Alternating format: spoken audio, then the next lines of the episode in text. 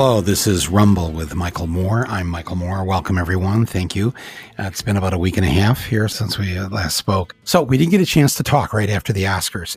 One thing in specific that I want to acknowledge, address, and applaud is the movie that won Best Picture Coda. It was the picture that was least seen by all of you by the public, unless you have Apple Plus TV. Got some kind of qualifying run in the theaters, maybe back in the early fall. I can't remember, but it didn't play Boise. Okay. But starting tomorrow in a lot of theaters across the country, Apple has graciously and smartly decided to let people see it in a movie theater because it is a movie. It is a great movie. It is and was my favorite film of the 10 films that were on the best picture list last year. And, um, I'm not really supposed to say that, I guess. Well, you're not supposed to say it before the voting is done. And of course, I'm a voter and um, I used to uh, sit on the the big board of the academy, the board of directors, and uh, and then also the documentary branch. So I, you know, I play by the rules and I, you know, all that. But I just I needed to tell all of you, and I want you not only to see this film, but to get friends and family and others to watch. You will be moved, seriously moved, if you watch this movie. It is powerful. It is moving.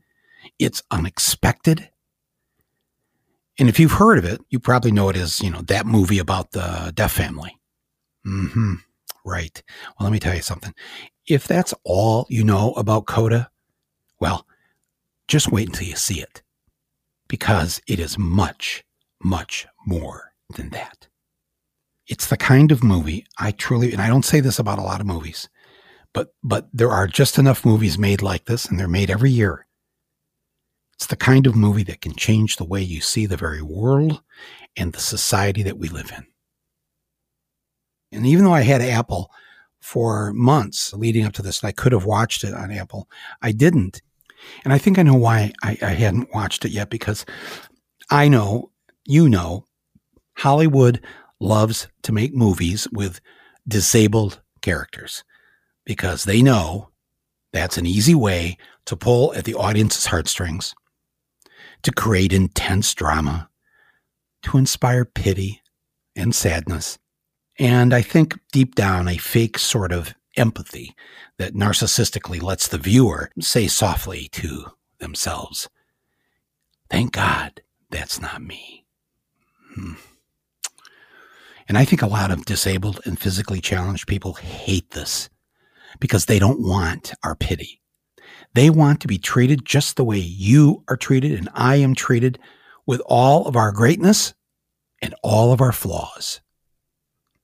If you have someone in your family, uh, if you're listening to this, someone who's in a wheelchair, who's blind, or maybe has had just some awful lifelong pain, you know exactly what I'm talking about. So let me simply describe to you how I saw Coda and what I think Coda is about. It is about a family trying to make ends meet in this difficult time. That's what Coda is about. A family trying to make ends meet in this difficult time. It's about a father who fears he can no longer support his family. It's about a mother who keeps the books of the family books, you know, because they have a little fishing boat. That's their job off the coast of Massachusetts. They go out and try and catch fish.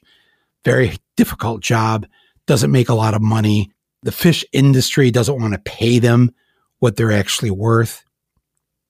And this mother, she is, you know, trying to keep things together financially, but she also sees the ugly writing that's on the financial wall of this era that we live in. But Coda is also about the one child in the deaf family who not only can hear, but who also has the most beautiful singing voice. And it's a voice that no one in the rest of the family, her parents, her brother, none of them have ever heard it because they're deaf. So they've never heard her sing. Their family and the house they live in, the life they have, it's full of humor. It's full of humanity. And, and, and then though they are laughed at and dismissed by fellow classmates, by townspeople, co-workers, they forge ahead and they don't care that their Macy's is Goodwill, that that's where they have to shop. And because they work so hard, they don't always have the time to do laundry, say, every day. So there's the smell of the fish from their boat that's in their clothes that causes them a shame, which they never really feel because only their daughter can hear the comments that people make at school or at work. They, they are the working class. A working class family that just happens to be deaf, not the other way around. Not a movie about a deaf family who happens to fish for a living. No. No. See, that's the patronizing way to do it. That's the spot on way to do it. So the audience doesn't really have to think. They could just feel. And I'm sorry to say it with such um, disrespect, but it's, I don't like this kind of manipulation in any kind of, whether it's a film or a play or a book or whatever. And I'll tell you why this maybe sort of hits close to home to me because this is the way I grew up. This is the way we in the working class grew up. And this movie is that rare film about the working class that seldom gets made. And let me tell you, my friends, if you grew up like this, like in the factory family I grew up in, or uh, maybe you grew up on a farm, maybe you grew, whatever, but if you're part of the working class, here's one thing you know. You never see true depictions of our lives on the silver screen. It's rare. We don't see the images of those who work the backbreaking jobs, the smelly, grimy cogs in the wheels of capital that we are. Those who truly built this country, those who grow and pick our food, those who stock the shelves at Walmart at three in the morning. And when stories of the working stiffs are told, in the movies or on TV, they are often done so with condescension, patronizing, or they hold us up. You know, they hold us up as the noble blue collar man of downriver. Even though the majority of the working class in 2022 is female, under 40, and often of color.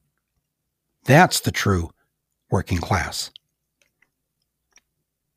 Coda, this is what's so so great about this film. It provides us, the audience, with authenticity so rarely seen in a scripted drama.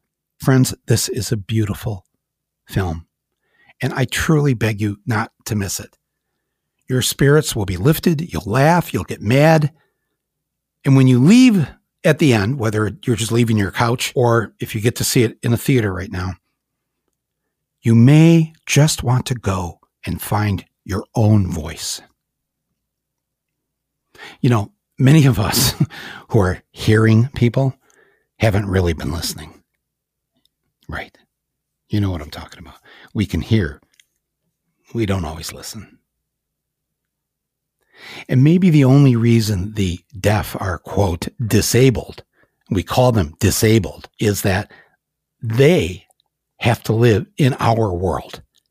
Right there, talk about being a disability, of having to live amongst the hearing, who really, um, you know, I mean, sure, we all care, but we don't live our lives worrying about whether there's somebody there in the room or somebody, whatever, that can't hear what's being said. I can hear. Isn't that what counts?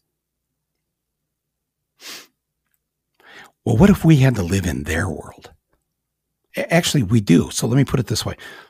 What if, in fact, we all share a common disability, both the hearing and the non hearing?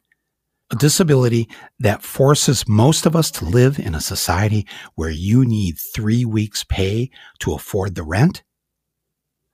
A society where you have to cut your prescription pills in half because you can't afford what the doctor has ordered you to take. So you're taking half of what you should be taking. The disability that we all share because we live in an America where the words weekend and vacation really don't exist anymore because they're just names of more days on the calendar when you have to work that second job to get by, or you have to find tutoring that you really can't afford to help your child, where you yourself just can't cope because your own personal mental health resembles a giant fog machine at a Whitesnake concert at Cobo Hall back in the 80s. You know what I'm talking about, right? The way our heads are right now. And back in the 80s, back when you were sure life would never be this hard, where our lives and our children's lives would not end up like this. Seriously, my friends, I loved this film, Coda, and I honor those who made it. I'm grateful that they won the awards. They won not just for Best Picture, but Best Supporting Actor, Best Screenplay. And I'm grateful to Apple for bringing it to us. And now putting it up on the big screen so that more people can see it that way. Because really, that's the way to see a movie with 50, 100, 200 other people in the dark, laughing together, crying together, getting so silent that you could hear a pin drop. Don't drop a pin in the movie theater. It's dangerous. Don't do that. But you know what I'm saying. And I'm so lucky to have a theater that I and others helped to restore. We have two of them there in Traverse City, and we're showing it now there. And I've tried to encourage everybody in northern Michigan, if you're within driving distance, to come come see this movie with uh, the other, the working class, the barely working class in some cases uh, in Michigan. We rebuilt this uh, theater. It was 105 years old, and we restored it uh, to somewhat of its original glory. We did that over a six week period back in 2007. I and people I organized, roughly, let's just call it 200 working class women and men in Traverse City, Michigan, and a few good souls also who weren't working class, who had some money and shared their blessings with their neighbors. I want you to enjoy this brilliant movie, whether you see it in the theater or whether you, uh, on Apple Apple Plus. If you don't have Apple Plus, you know I think you can get a, a one month trial or something like. Give it a try. If you don't want to stay with it, you can't afford it. I get it. This isn't a commercial for them. They didn't ask me to do this. Maybe they don't even like me telling you just sign up for 30 days. But uh, but this thing, Coda, it is the best picture of the year. It's one of those years where the, the thing that got elected, that got voted on by the Academy members, it really is the best picture of the year. And I just want to make sure everybody has a chance to see it. If you do see it, write to me. Let me know what you think. The other films are great too. So check them out if you haven't had a chance to.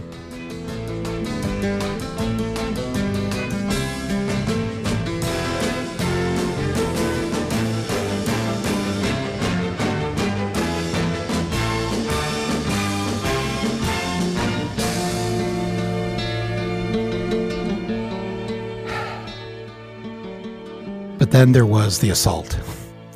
And so I can't leave talking about the Oscars without sharing my feelings about what happened. Let me just say, in the interest of transparency, I've known Chris Rock for uh, quite some time.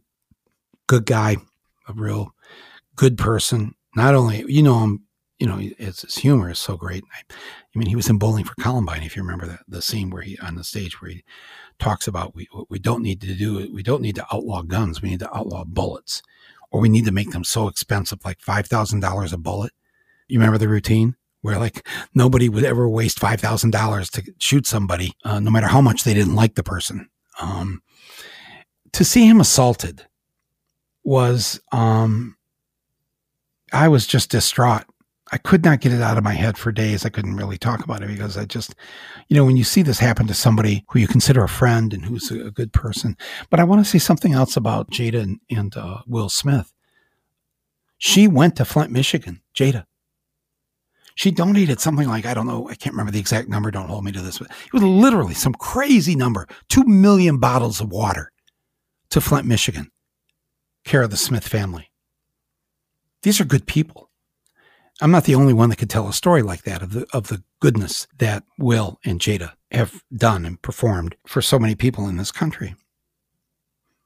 And they are beloved for all the good that they do. So to see to see this whole thing, it was almost when I play it back now, I feel like I'm now watching a scene from The Matrix and it's all slow motion and it's all, no, no, this isn't really happening.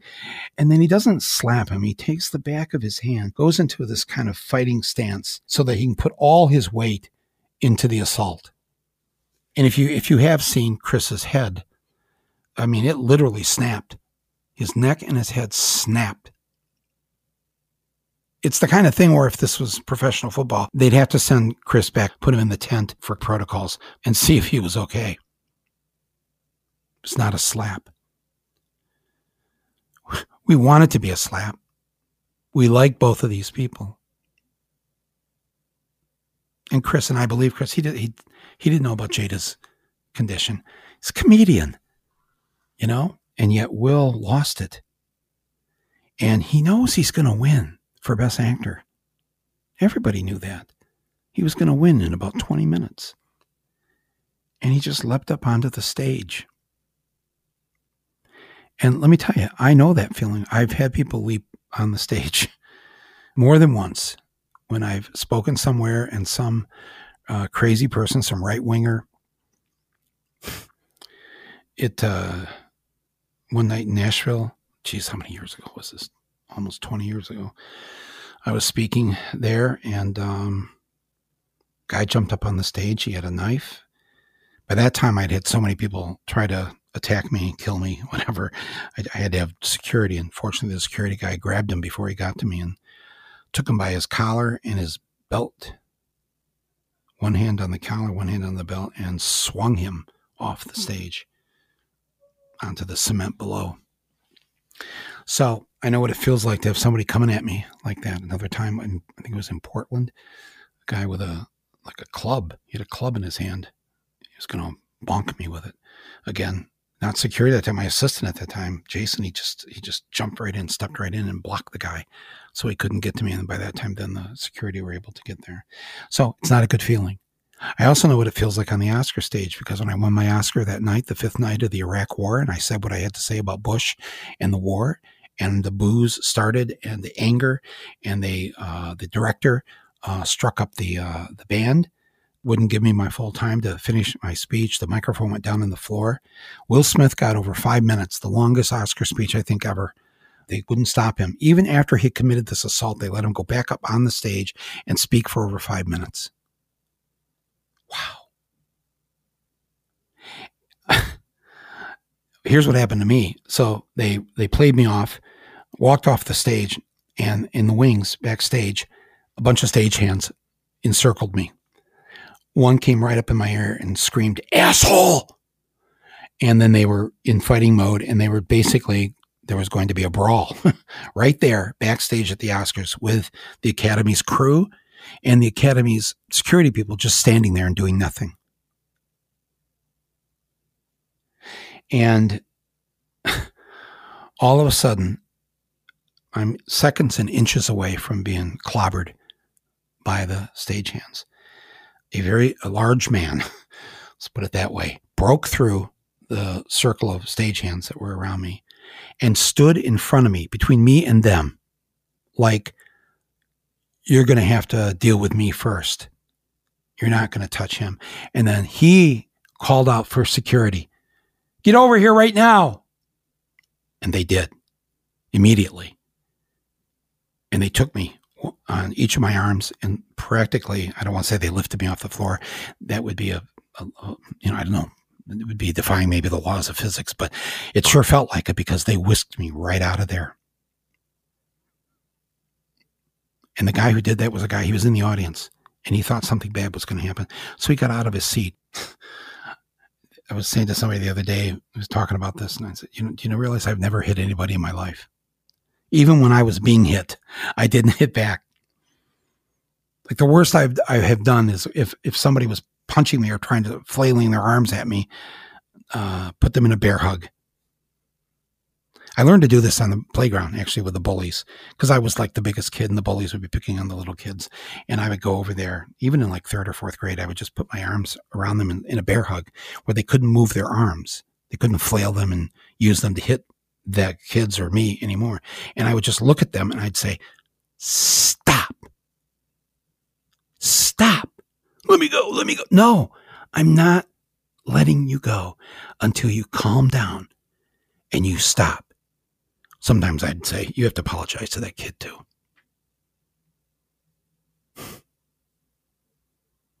So that was, that's my act of violence that I had to deal with on the Oscar stage at the Dolby Theater and I got out of there. Steve Martin came out on the stage.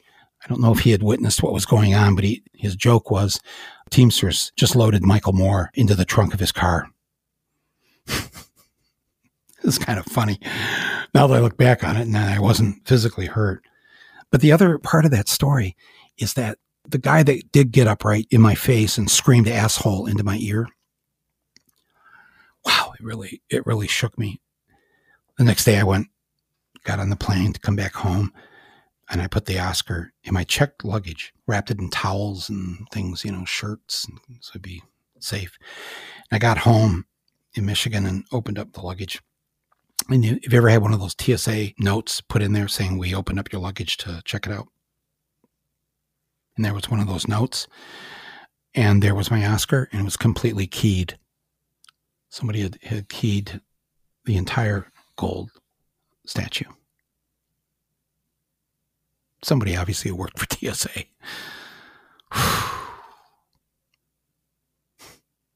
A couple years later, again, this was the fifth night of the Iraq War. I made my comments there on the stage. So now it's two years into the Iraq War, and everybody knows now what the what a mistake it was and how many people were dying. And Jay Leno, um, by that time, Fahrenheit 9/11 had just come out, and he had me on his show that year. He had me on like four or five times, and um, was a big fan of the film. Wanted everybody to see it, so I came on. I came on his show, and um, show's over. I get up off the couch. The band has played the Tonight Show theme song. And I'm stepping off the stage, and the guy that was holding the boom mic, you know, the one that's up in the air that you can't see in the frame of the TV, he comes over to me and he says, Oh, I'm so glad that you're here. I get to meet you. And I've, I've wanted to tell you something for some time now. And I, the fact that I get to say this, and he's starting to cry. I said, Are, are you okay? You know, just let me get this out. I, I, I'm, I'm the guy who screamed asshole into your ear just moments after you won the Oscar. I was one of the guys that was going to beat you up there backstage, rough you up a little bit. And I screamed asshole in your ear. And it wasn't long. By the end of the first year of the war, I realized that not only had I ruined your, your Oscar night, uh, you were right they were wrong to send our boys, our young women, to Iraq. And the fact that I get to apologize to you for that. Now he's crying, and I'm like, wait, wait, wait, hang on, hang on. And I'm, I put my arm around him, and, and I said, look, look, you didn't do anything wrong. You believed your president. Your president told you that Saddam Hussein had something to do with 9 11. You're supposed to believe the president. We're all supposed to be able to, we're supposed to assume that the leader of this free country would tell the truth. And he goes, Yeah, but he, he lied. Right, he lied. So you were just working off a lie when you screamed asshole. He goes, Yeah, but I'm, I'm just, I just, I don't I, I, I want to somehow get rid of I said, No, don't get rid of this. I said, Listen, seriously, I've been able to tell this story the asshole story for a couple of years now. And now, and now if you take this away from me, and he's like, oh, no, no, I know, I know, I know. But I, I said, no, no, it's, it's, it's, it's all good. You, you and I are good. And I gave him a big hug. And I thought, wow, you know, the world is a good place. Even some of the people that you think are the absolute worst who do what he did to me on the backstage that night, who was ready to use his fists to hurt me. And by this point, almost two years later, he was against the war. He was against Bush. it does sometimes work out that way. You know it. You've seen it happen in your life.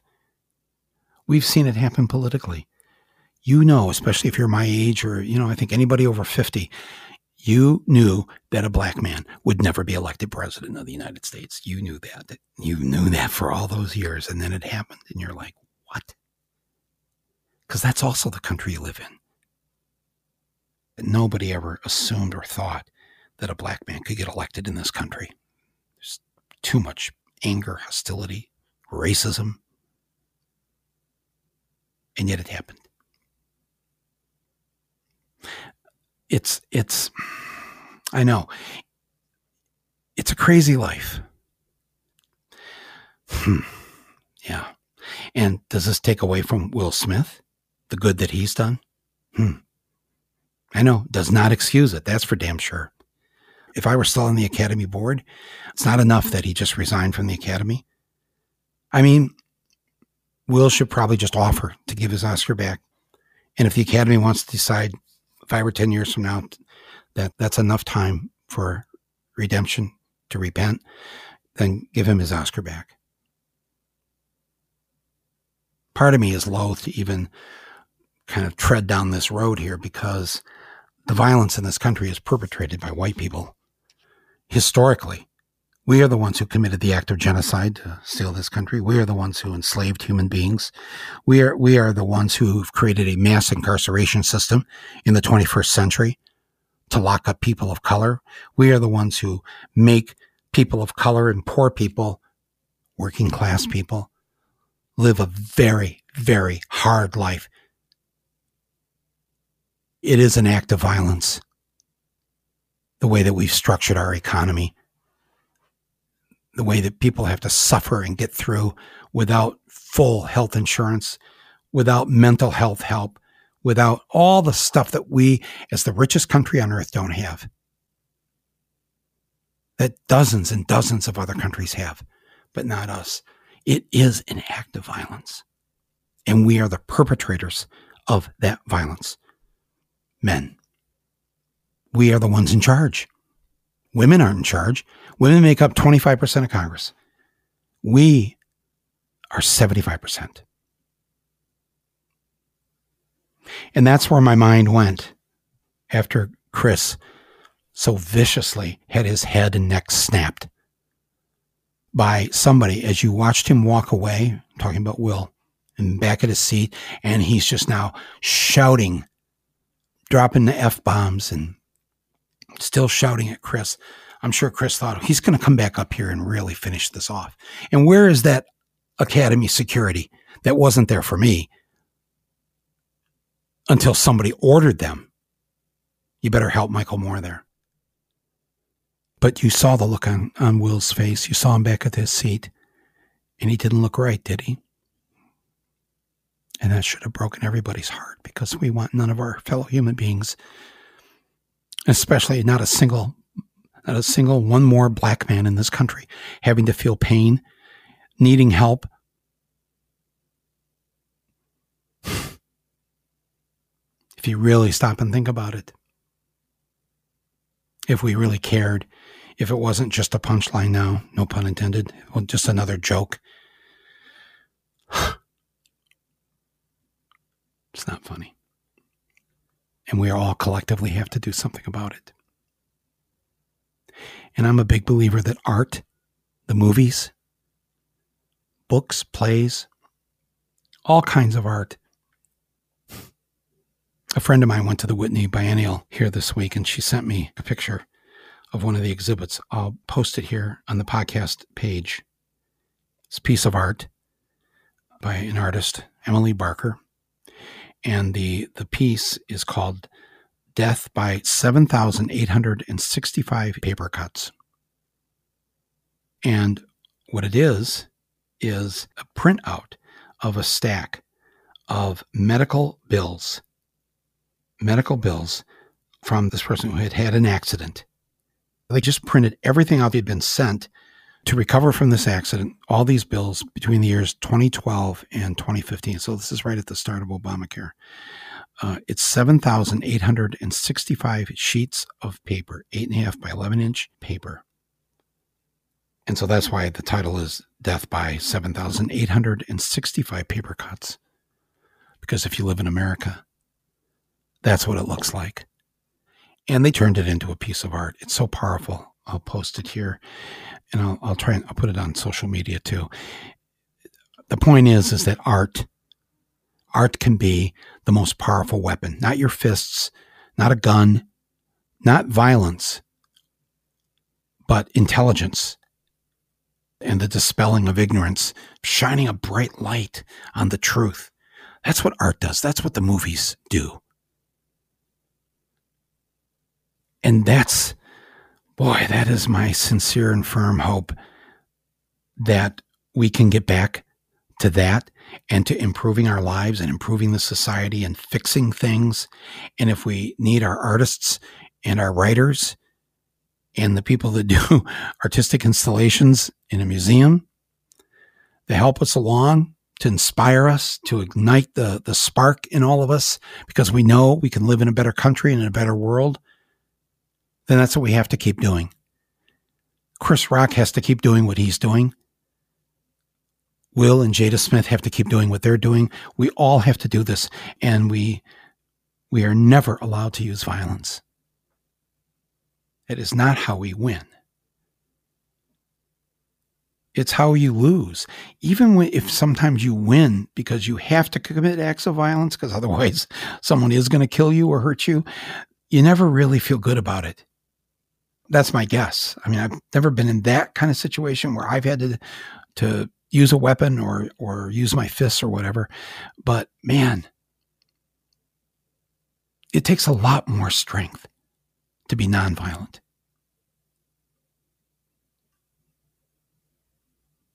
I know it sounds like a cliche. Peace is the answer. Peace is the answer.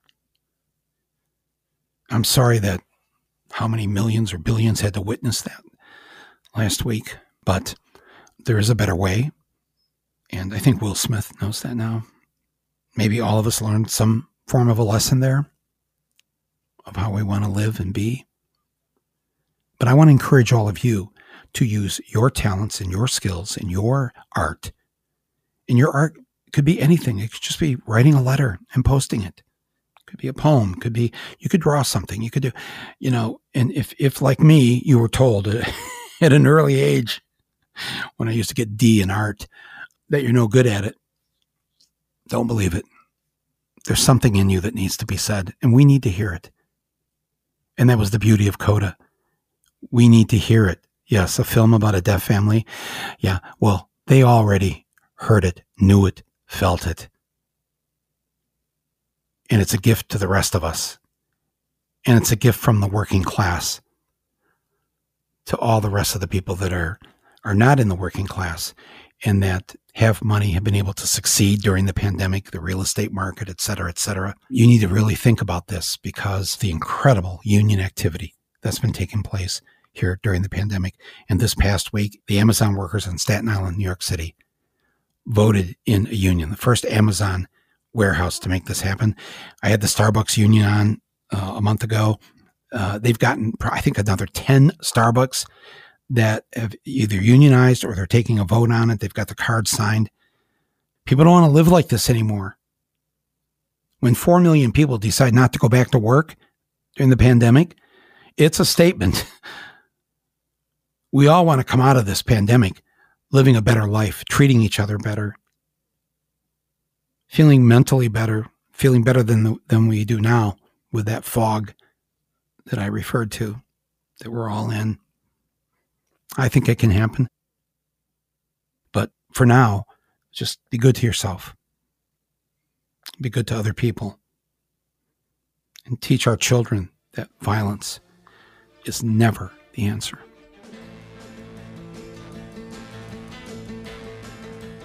Thanks, everybody, for listening to this podcast today. Thanks to uh, my executive producer, Basel Hamdan, our producer, Angela Vargos, and all the people that have uh, helped me here with this podcast over these first two years Nick and Donald and many others. Thank you, all you, and all of you who listen to this. It's much, much uh, appreciated. I'll be back next week. We'll talk some more. Be well. This is Michael Moore, and this is Rumble.